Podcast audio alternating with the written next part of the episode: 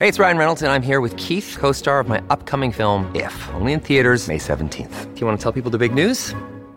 All right, I'll do it. Sign up now and you'll get unlimited for $15 a month in six months of Paramount Plus Essential Plan on us. Mintmobile.com slash switch. Upfront payment of $45 equivalent to $15 per month. Unlimited over 40 gigabytes per month. Face lower speeds. Videos at 480p. Active Mint customers by 531.24 get six months of Paramount Plus Essential Plan. Auto renews after six months. Offer ends May 31st, 2024. Separate Paramount Plus registration required. Terms and conditions apply if rated PG.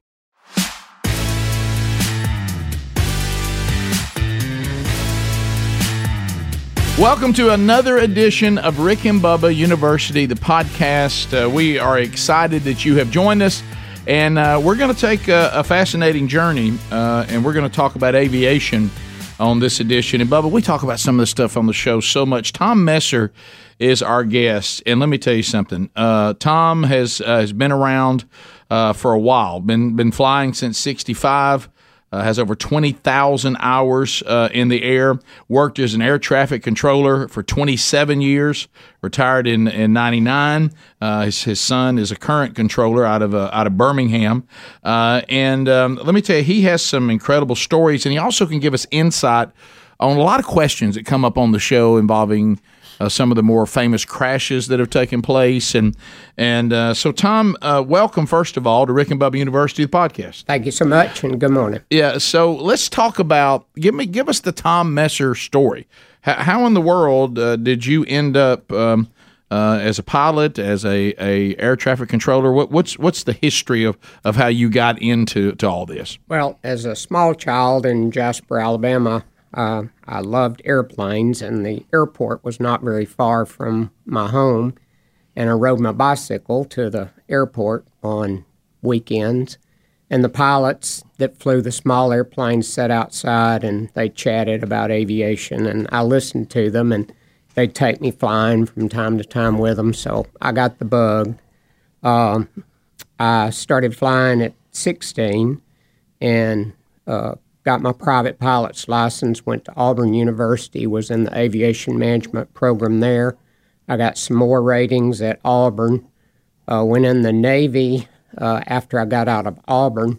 Did not fly in the Navy, but got some more ratings there. When I got out of the Navy, I had a uh, commercial multi uh, instrument rating. I got my CFI through the GI Bill and I got a citation jet type rating on the GI Bill in 1974.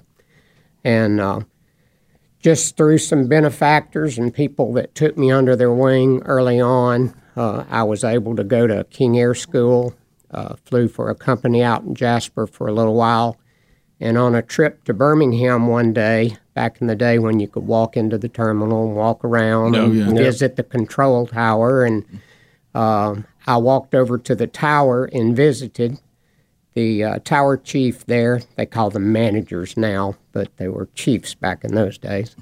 Um, he took a liking to me and helped me get on to uh, the test to take for air traffic controller.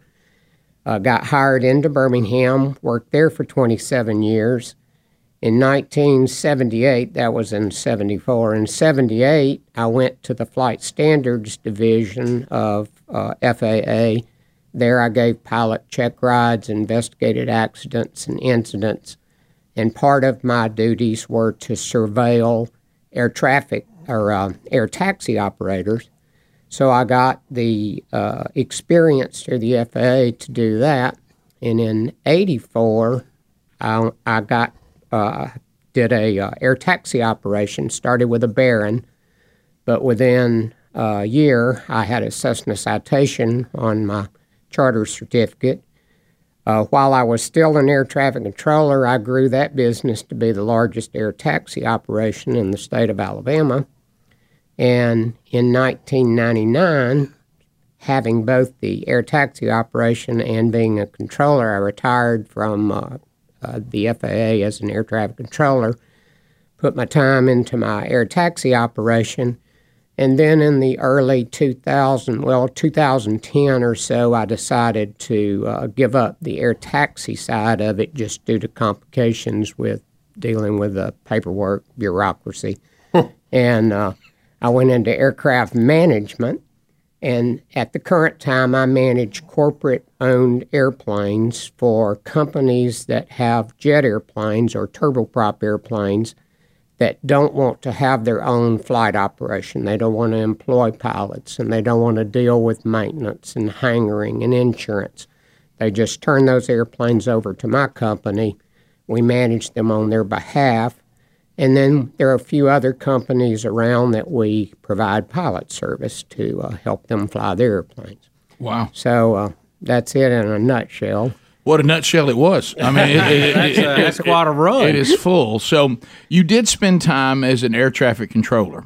Uh, and to me, I'm fascinated by, by air yeah, traffic I, control. I'm amazed that they can keep up with everything that's going on up there because it looks like there's a lot of planes in the air. Yeah, and, and you told me something, and, and Bubba, this was very, very interesting. You, you said from your experience of, of watching air traffic controllers, there's a certain giftedness that comes with it, obviously. There is. And it really doesn't, it's not really tied to education. You said you saw some of the most educated that couldn't quite get it down, and then some high school educated that, that did really well. And, and, and what did you see?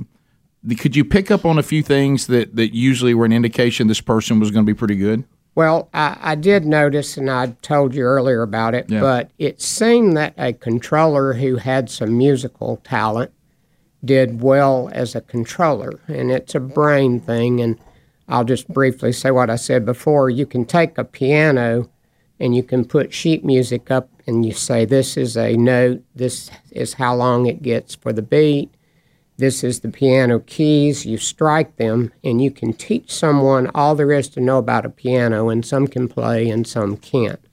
And I see that same thing, or saw it with controllers. You could put the handbook in front of them, you could give them classroom, you could teach them all the procedures and separation requirements.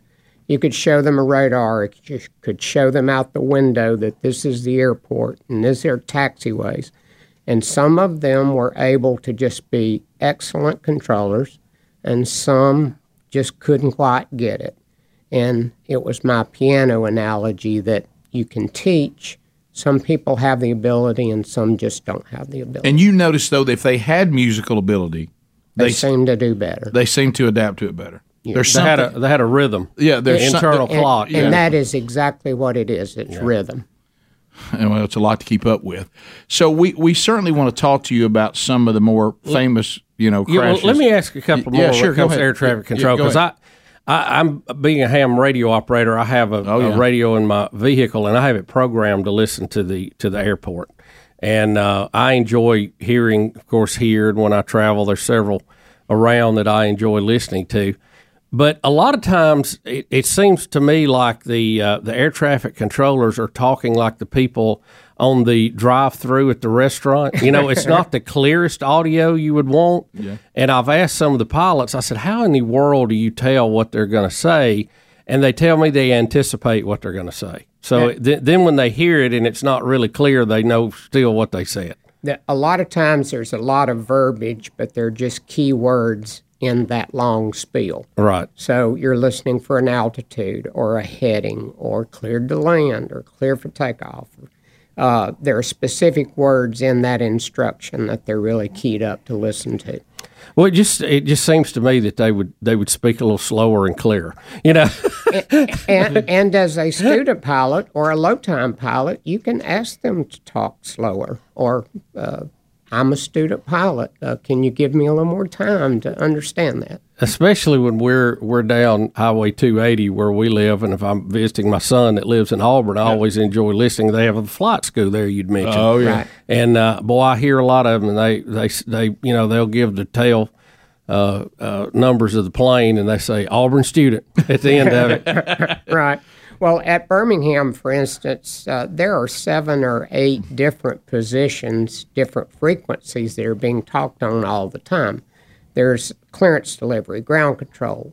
Uh, what you think of as the tower, which clears for takeoff and landing, Right. they call that local control. And then there's approach control, departure control. There's satellite airports in the Birmingham area. A lot of people don't realize that at Birmingham they work approaches into Tuscaloosa, Anniston, Gadsden, Talladega, Uh, there are no towers there. There's a tower in Tuscaloosa, but um, they, if the weather is bad, they work the instrument approaches into those airports. That is amazing. that the instrument driving, and we'll get to that. Flying is is is where that's where you get into the the novice versus the the expert. That that's when it, it that all this training really comes into play. And we come back. We want to talk a, a little bit about some of these things that happen. You know, the JFK. Uh, incident, you know, you can definitely unpack that for Wow, us. so you're gonna go right to crashes, Well, we got we got Malaysia, and we're going to talk That's, about that's going to build everybody's confidence. well, we're going to come back. Well, he's going to tell us what happened, Cancel the flight, and how these things could have been avoided. And he's also going to shed some light on new technology that if we had this technology when the Malaysian flight went down, we likely could have found it. Yeah, And- and- I, we and- got to talk to you about we're that talk because about I, that. I'm kind of uh, that one kind of spooks me a little bit. I just feel Yeah. like we should have known what happened to that. Yes. And I'm going to ask you why. So, and uh, there's so many years of expertise that, that Tom can bring to the table. We'll talk about you know the the state of commercial airlines right now with these potential uh, pilot strikes continuing. Uh, you know how how trying to schedule all that runs aground, and I know how frustrating that can be for all of us traveling. Sometime he can shed some light on what actually is happening and taking place. When Rick and Bubba University, the podcast continues. This is the Rick and Bubba Show. Watch more at blazetv.com slash Rick and Bubba. Rick and Bubba, Rick and Bubba. All right, so Bubba, let's uh, let's talk just a little bit about life insurance. I mean, this is really tying into the show today. Yeah, it I mean, really is, uh, tying uh, into- especially well, if you're about to fly. Well, Yeah. true. Uh, you know, here here's the bottom line. Uh, people try to overcomplicate life insurance. It's become so convoluted. And what Ladder is saying is, can we just simplify this and and get the process down to what really matters anyway? And what really matters is uh, if I die before my loved ones and and I'm the insured and they are the recipients of the insurance payment, are they going to get paid? And how much are they going to get paid?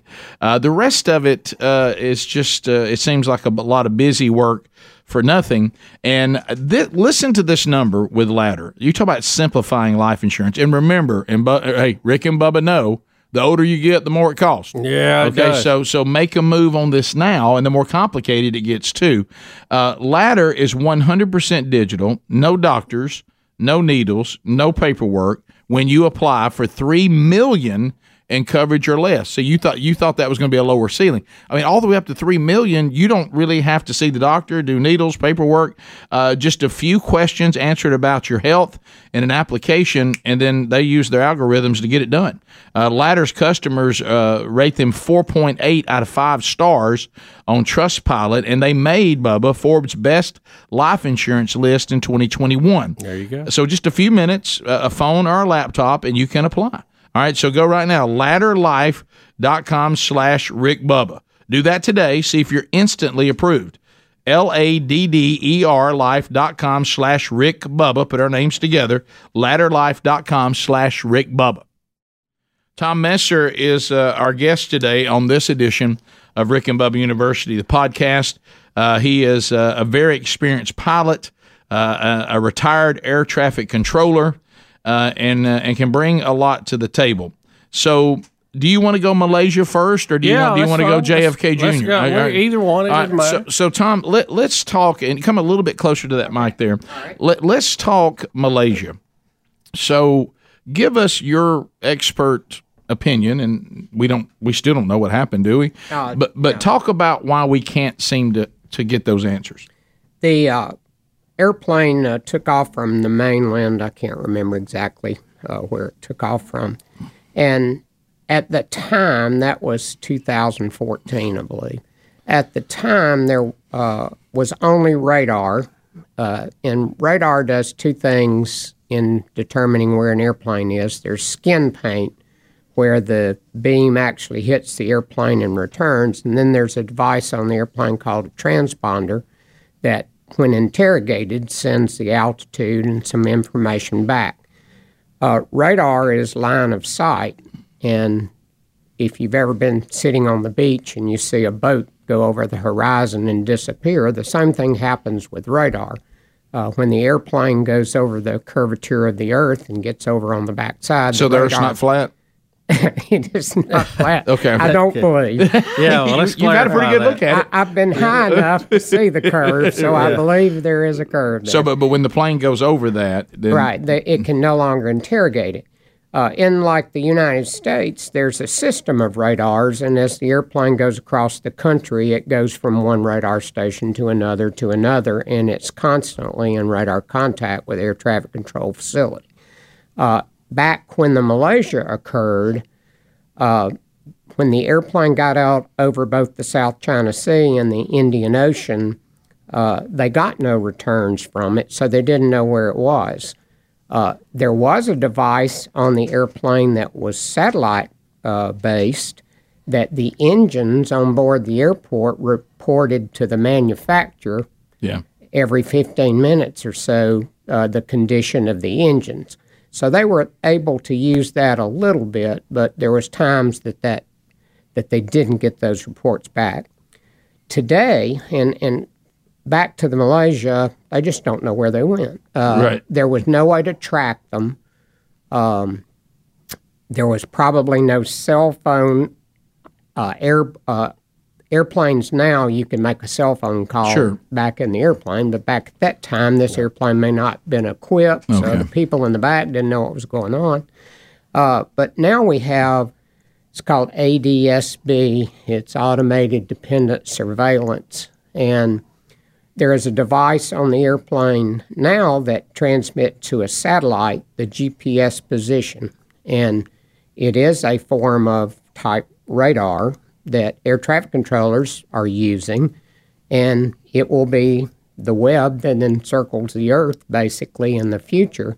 That any airplane anywhere at any altitude, they'll be able to see it because it will be reporting through a satellite system. They didn't have that then. Hmm. And basically, when the airplane got out over the middle of the ocean, there was no way to communicate. Uh, the VHF radios on board the airplane that they talk on are line of sight.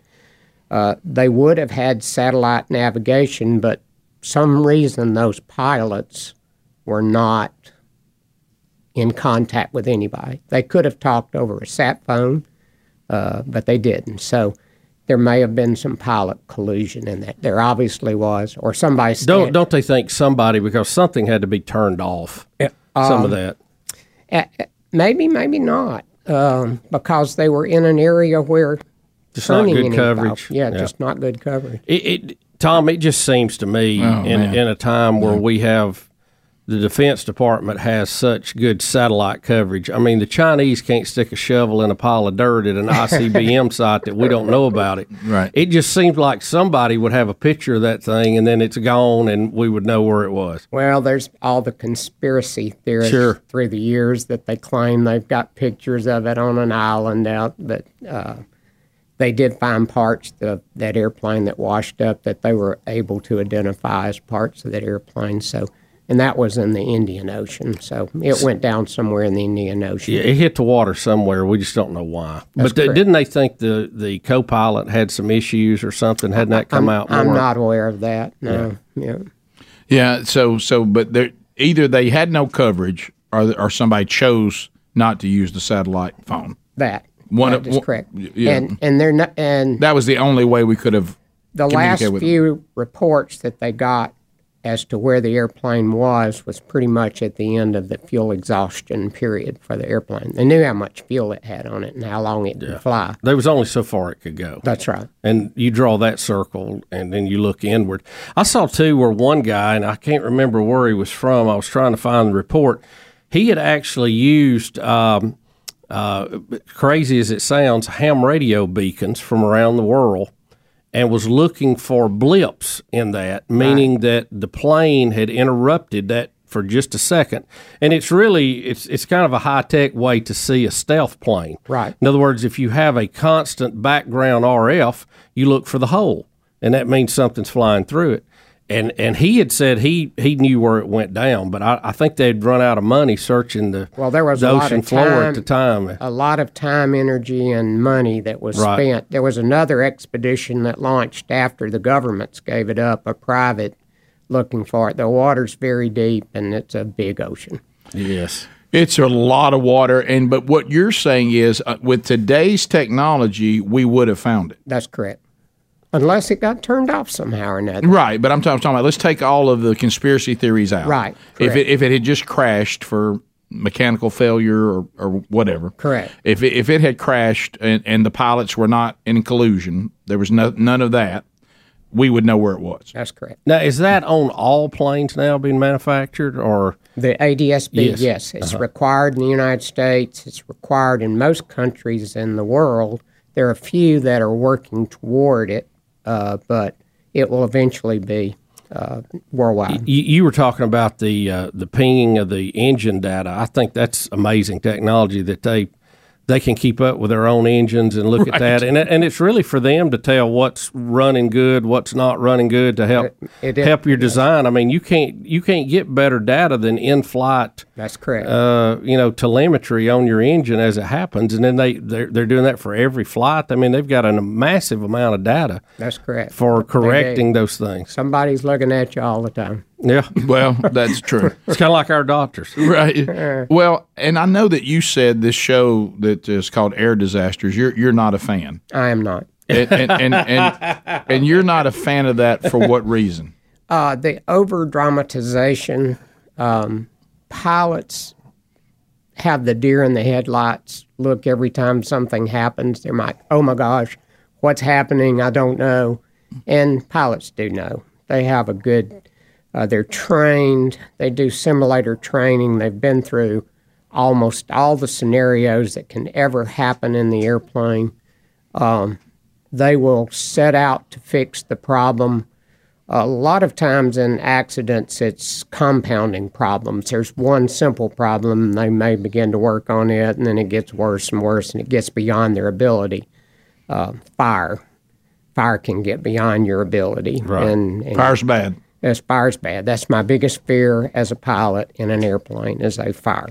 Uh, but for a hundred dollars on those shows, it seems like to me they could hire a retired air traffic controller Right. and a retired pilot and get the phraseology right and take the wow out of it and just tell what happened. Oh, but they got to have the wow. That's what makes a TV show. So you're saying that's the part when they're doing when they're doing the drama the drama part of it where it's actors they you can still do actors and make it sound more authentic, right? I feel like you could right. Yeah. I bet you just well you won't even watch it, will you? But you know, I, I I take that and I move that across the whole news spectrum. When I see something, a movie or a TV show or a news report on aviation, and I see it handled so poorly, Oh yeah. I wonder about all that other stuff that I don't know anything about. right, Should I believe it or not?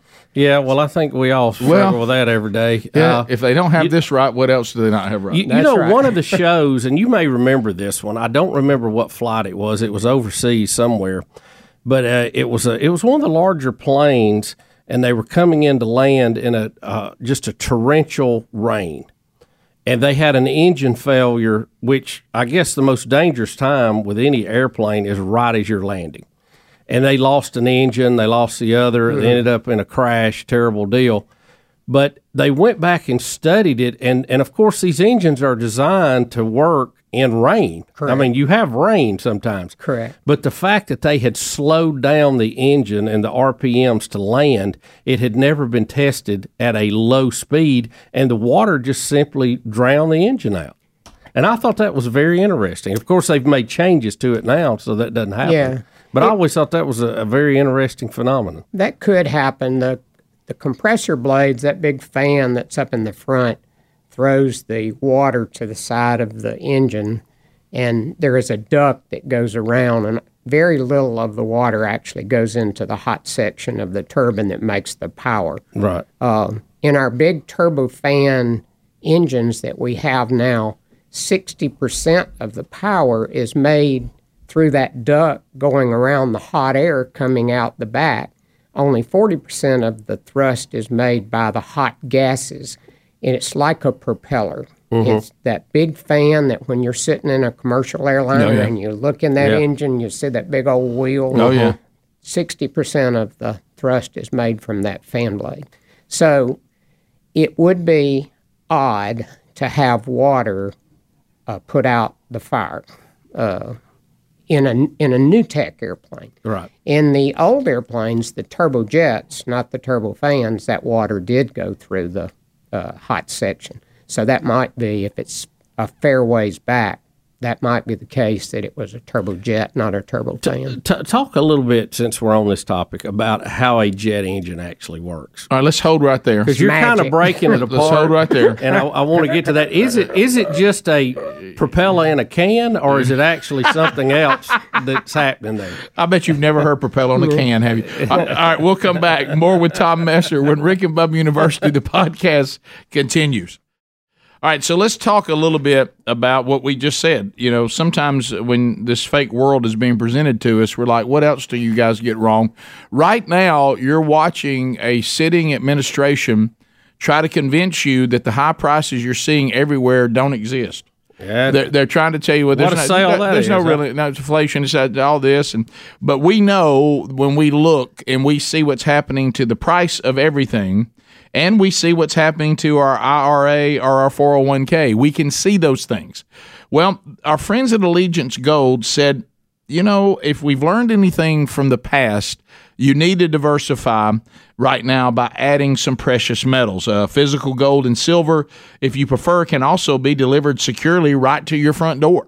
Uh, but if you would rather uh, do it another way with your IRA or 401k, they can help you with that too. But here's their approach, and it's it's different than than others in the same um, industry. They focus on educating and developing a long term strategy, and I would I would hear that long term strategy that's right for you not not boilerplate, not this is what we do for everybody. They look at your situation, my situation, Bubba's situation, and they say, all right, here's what you need to do. Um, now, right now, their best offer is available to you up to twenty five hundred dollars of free silver on a qualifying purchase. So here's the URL you need to use: protect with rickbubba.com. Put Rick Rick and Bubba together. Don't put an and in there. Protect with rickbubba.com or mention us if you call them at 844-790-9191 uh, allegiance gold. They they have some of the highest ratings in the industry. So call them 844-790-9191 mention rick and bubba or go to protectwithrickbubba.com all right so we're talking to tom messer. Uh, uh, before we uh, talked about our sponsors today Bubba asked you how a jet engine works. Is that what you were asking? yeah, just Tom? in Yeah. just in general for Yeah, yeah, uh, so- people to understand what's happening in that uh, in that little can hanging under the wing. yeah. Well, I'm not a mechanic. I do know how jet engines work. It, we could spend several hours. Yeah, Yeah, yeah. we could- You don't have to go you how that Whitney. Pratt on Right. us, but I mean, Right, yeah. It's compression, those wheels that turn, Right. uh, compress the air. Uh, there's a burner can in there where fuel is introduced and mixed. It gets really hot. It goes the other direction out the back of the can you're talking about. It turns some wheels back there that turn that big fan in the front that makes it all start over again. So uh, we say it turns jet fuel into noise. But, uh, That's funny. Let, let's talk about you. This is where uh, the game changes on expertise, and that's flying with instruments. correct. Can't see. Um, I've, I've been on flights where I look around. I'm like, well, there you can't see anything, uh, and so now you you you're you can get disoriented real easy. You got you got to believe. Tell me about the training. You, you have to look at those instruments and you have to trust them. You told me even as long as you've been flying, that there are still times where you you your mind is trying to say this isn't right. Tell us Uh, about that. that is correct. Yeah. um, just any kind of little inner ear uh, issue or bending over down in the floor to pick up a book or a magazine or something and come back up and you look outside if you're in the clouds and a lot of times there's uh, there are clouds that are at an angle they slope rather than be perfectly level so your mind looks at them it wants to go that way but you look at the instruments and they say no and you just have to trust um, we do have more than one set of those. There are three sets in the airplanes I fly. There are a pilot, a co-pilot, and a standby attitude gyro. And you're you want to do a quick scan of all three of those. And that tells you whether or not what I'm seeing outside is correct or what I'm seeing inside is correct. Um, it everybody gets it. You have to train yourself out of it. Yeah. What? So And, uh, JFK. and a, yeah. and a gyro, Yeah. a gyroscope you're talking about is uh, a really wonderful uh, little toy of physics that if Correct. you spin it, yeah. it stays in the same position no matter what you do. So it's reliable as Right. to what's really up and what's down. Right. We are actually beyond gyroscopes now uh, with our flat panel displays. And, Right. But uh, it is still the same principle uh, Yeah. of the gyroscope, So on JFK Jr., is it accurate to say this is what went wrong? most probably. Um, the conditions that night, he was running late. Uh, they even tried to tie it some into his marital issues and that he had a lot of stress on him, besides other things of just flying the airplane. But he was kind of a, a young pilot. He was a right? novice. He had about 300 hours. He had some instrument instruction, but he did not have an instrument rating. So he should be under visual rules. He, and he was under visual rules, but it was night out over the water. Right. And there's lots of warnings to pilots, uh, even places we go, like at New Orleans. Uh, there's a, uh, if you land at the small airport there, there's a sign at the end of the runway that says, when you take off, you may l- lose visual Contact. contact with the horizon and all that. So, Reminder. Yeah. So uh, he he went straight from somewhere in New York to Martha's Vineyard. It was about forty miles over the water, and at some point along that way, uh, he lost total visual contact with either the shore behind him or the island ahead of him. Um, it became difficult. People said, "Well, didn't their airplane have an autopilot?" It did have an autopilot. In my opinion, and it is my opinion, the autopilot is what got him in trouble. I think he realized there. I think he had the autopilot on, turned it off, began having a little difficulty in controlling the airplane, turned it back on, but by this time he had changed heading and changed mm. altitude. But the autopilot tried to take him back to the point where he turned the autopilot off, which resulted in the airplane climbing and turning. He turned it back off, and it led into a vicious cycle. I'm very familiar with the autopilot that airplane had on it. Okay. I looked at the track uh, that he did, the turns, the climbs, descent, and in my opinion, though the NTSB in their report never said anything about it, I think he had an issue trying to use the autopilot, turning it on and off, and it just kept messing him up. But that uh, inevitably, it was spatial disorientation. That's what caused it. So when you cut the autopilot off and then back on, it tries to go back to the point. Some where do was- and some don't. That particular one did. So if he was straight and level at an altitude Right. and turned it off, the autopilot brain, the memory, would be back at that altitude at that heading. So if he began to deviate and went down and mm-hmm. turned, mm-hmm. if you turn it back on, it's going to climb and go back up to that heading. Mm-hmm. So when you turn it on and it starts doing something other than what you think it should do, it scares you. You it think it's out of you. control. You think it's Yeah. out of control, and you turn it back off, and and it led to a spiral. They call it a graveyard spiral. Oh boy. And when the airplane is descending and turning, the force of gravity pushes you against the seat. Your inner ear says, "I'm straight and level," but the airplane is turning. So if you look at the altimeter and you don't know what's going on, and you see it descending, you pull back. But if you pull back in a turn, it tightens the turn, and that was called the grave, graveyard. Oh, and it put spiral. him in. Yeah. So I, I, I was talking to you. I have seen and listened to air traffic controllers be in situations which you would say do not do, and that is always have a co-pilot. Correct. You, your your quote was, "It is the cheapest life insurance you'll ever buy." That's correct. Right. But sometimes people fly and it's just passengers and one pilot. Correct. And in these cases, unfortunately, something happens with the pilot, heart attack, whatever, anything that would make them incoherent and unable to fly the plane. Yes. And I have watched and listened to air traffic controllers take people in the plane, get them in the seat, and get them on the ground. But you said that's only in good weather. That's correct. It Uh, could couldn't happen in, if you if you ha- if you they don't have a visual. a person in the back uh, realizing that something's wrong in the cockpit comes forward. They stand little chance if it's if you're flying in the clouds, IFR, the visibility's low, the ceiling is low. There's very little chance that a controller, even if he's a pilot, could put himself into that airplane and help that person.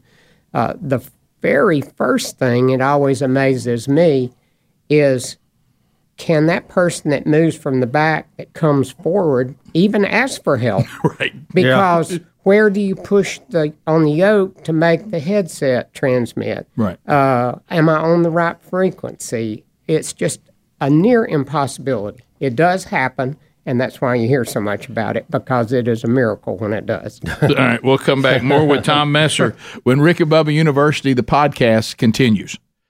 So, Bubba, we we love the products from Manscaped. Uh, I, I, I could tell that, that our guest Tom is looking at our magnificent hair and he's wondering how. Yeah. How does their hair look so How good? How do they do it? Right. Well, part of it is the shampoo conditioner combination that we use from Manscaped. You know everything about the Manscaped products. You can tell they're just designed for men. That that's that's what you know. Men and women are equal, but they're not the same. Eh, To, to the packaging, I mean, we get the, the bottles you get, and they're, they're metal. They and just do a good and, job and, it. and all the and, and we love the trimmers that they have. I mean, for your beard and and you know anywhere you need to trim. Uh, I mean, this thing is it's just better than the others. It's the lawnmower, the 4.0. Uh, and, and and it has the light on the front of it, so you can see. Like I know when I'm getting under my neck here, or you're needing to shave wherever. That uh, light is a game changer. it's a game change, and just the quality of the the trimmer itself. And then there's the weed whacker. We wish we didn't need ear and nose hair trimmers, Yeah. but we do. It's sad, isn't Yeah, it? we do. And then, of course, there's all kinds of things to use for men uh, that uh, that help us to uh, be desirable to the women, where we don't stink, we smell good. Uh, so, if you're looking for, you know, your hygiene routine to be complete and have products designed for men, uh, this is the products that are. These products are available to you right now. We're getting you 20% off and free shipping uh, using the code Bubba20 uh, Bubba20 uh, when you go to their website. So go to Manscaped, ED, manscaped.com, 20% off and free shipping with the code Bubba20. This is the Rick and Bubba Show. Watch more at blazetv.com slash Rick and Bubba. Tom Messer is the guest. Uh, he is a, a former air traffic controller, still a pilot, uh, and he has been uh, helping us to talk about some historic things. Bubba, I, I, do want to talk Sully with him if I could. The, yeah, the, the oh, great yeah. Hudson that's, uh, River. One of So- the great saves of all time. So, and and I know that again, movies have to have drama. I, I don't uh, I don't recall that uh, that the captain came under as much scrutiny as they act like he did uh, in the movie. Did he catch any flack that somehow this wasn't the right thing to do? He did because uh, the so-called experts immediately tried to analyze what he had done and gave him the what if and if you'd done this, but they weren't there. Um, they did come up with the idea that it takes a few moments of recognition to analyze a problem. If you were on the ground after it had happened and you said, well, if you'd immediately turned back, uh, you might have done this or you might have done that. He did not have that luxury at that moment. He had to figure out what had happened and then deal with it. And they didn't factor that into their timeline. They didn't factor that into the timeline. Uh, when he brought that up later on, it, it was obvious that he did the right thing. Uh, I actually think the movie Sully was pretty good. Good. Okay. Uh, I, they spent some time on that, probably a lot because Sully himself uh, put a lot of input into the movie. Um, he did his training, they ran the checklist, he used his experience, he made proper decisions, and he saved those people's lives. Uh, in the air disasters, that's one of the things that bothers me so much about that is the deer in the headlights, the oh my gosh, what's happening? Right. That's not what happens on a flight deck when They go to work. happens. They They, go- go, to work and deal with it. Yeah. And they've been highly trained to do so. Uh, They have been. That's correct. Well, I, I noticed he Yeah. he retired shortly after that, didn't he? He did. He was reaching his retirement age. Age. What what do they have him? Uh, a man, a man, 65. Sixty-five. Wow. And they're trying To I'm gonna have to really get on it if I'm gonna get my life. you really yeah, are. Yeah. they're trying to extend it to 68 right now, and it has to do with the pilot shortage. Uh, they're trying to save this these guys that are coming up on retirement now to give them another three years to try to get some people in. Why why do we have a pilot shortage right now? We keep hearing about it. We read about it all There's the time. so much more aviation taking place. There's so many more airliners. There's so many more general aviation, corporate jet, business aircraft. It's very expensive to to get to a point that you can fly one of those airplanes. Uh, years of training, hundreds of hours, lots of cost. People just don't have that money. Uh, the airlines uh, are beginning to train their own people. Uh, They're taking very low time pilots, hiring them, giving them simulator time, putting them airplanes, flying them, helping them build the time. I know they're doing that with the aviation schools, right? I mean, you go Mm-hmm. in, you you're not in there too long at all. You've already been hired by somebody, and Right. you're basically working on the job, getting your hours in, right? That- And it's not only pilots, it's the mechanics, it's the people that maintain the avionics on the airplanes. Um, it's just such an expanding, rapid growth industry that the people, the new people coming up, just can't keep up. Do you think we're going to see more aircraft in the future, and it may, it may be 50 years down the line, that are going to look like our drones that we have now, as opposed to the more standard, you think, propeller moving forward runway? Is it, I do are we gonna- not. It, I just don't see electric aircraft, and I don't see pilotless aircraft carrying people. Uh, even as good as the technology is, the mental ability to work on a problem, solve it, what should we do? I just don't think computers can do that. But do you think the aircraft themselves will be, say, four four propellers or four fans horizontally that are raising things up and down versus the more traditional? I just don't know that I see a need for that, but there might be. Uh, I, I don't. Uh, before we finish up, I want to go back and give my air traffic control Yeah, friends yeah. Uh, applause, um, respect. That system works so good. It's amazing. Every day, Yeah. there are thousands of airplanes out there. They all require some form of instruction to get from A to B. You hardly ever hear of anything happening in the system. And it's just so, it's the dedication of the people that go to work every day and make it work. You know, I'm amazed when I pull up these uh, these apps and things that show how many planes are in the air. Unbelievable. I mean, as you said, there's thousands every day that take off and land without any problem. You never hear about it. That's right. And then, lo and behold, when something does come along, uh, you know, years in between, you know, it really makes the headlines. It does, but uh, it works awfully well. It really does. Yeah. And the air traffic controllers, back to them, we've got a couple minutes, but really, when you even look at those times, the rare times something does happen, it's rarely them. Yeah. It- It's usually something beyond their control. It, it you, I, I would, I bet the percentage is minuscule, if any, that that the air traffic controller failed at their job and it caused it. There are, uh, when a loss of separation occurs, but there's no collision, Right. uh, they call it a deal. They say, oh, we've had a deal.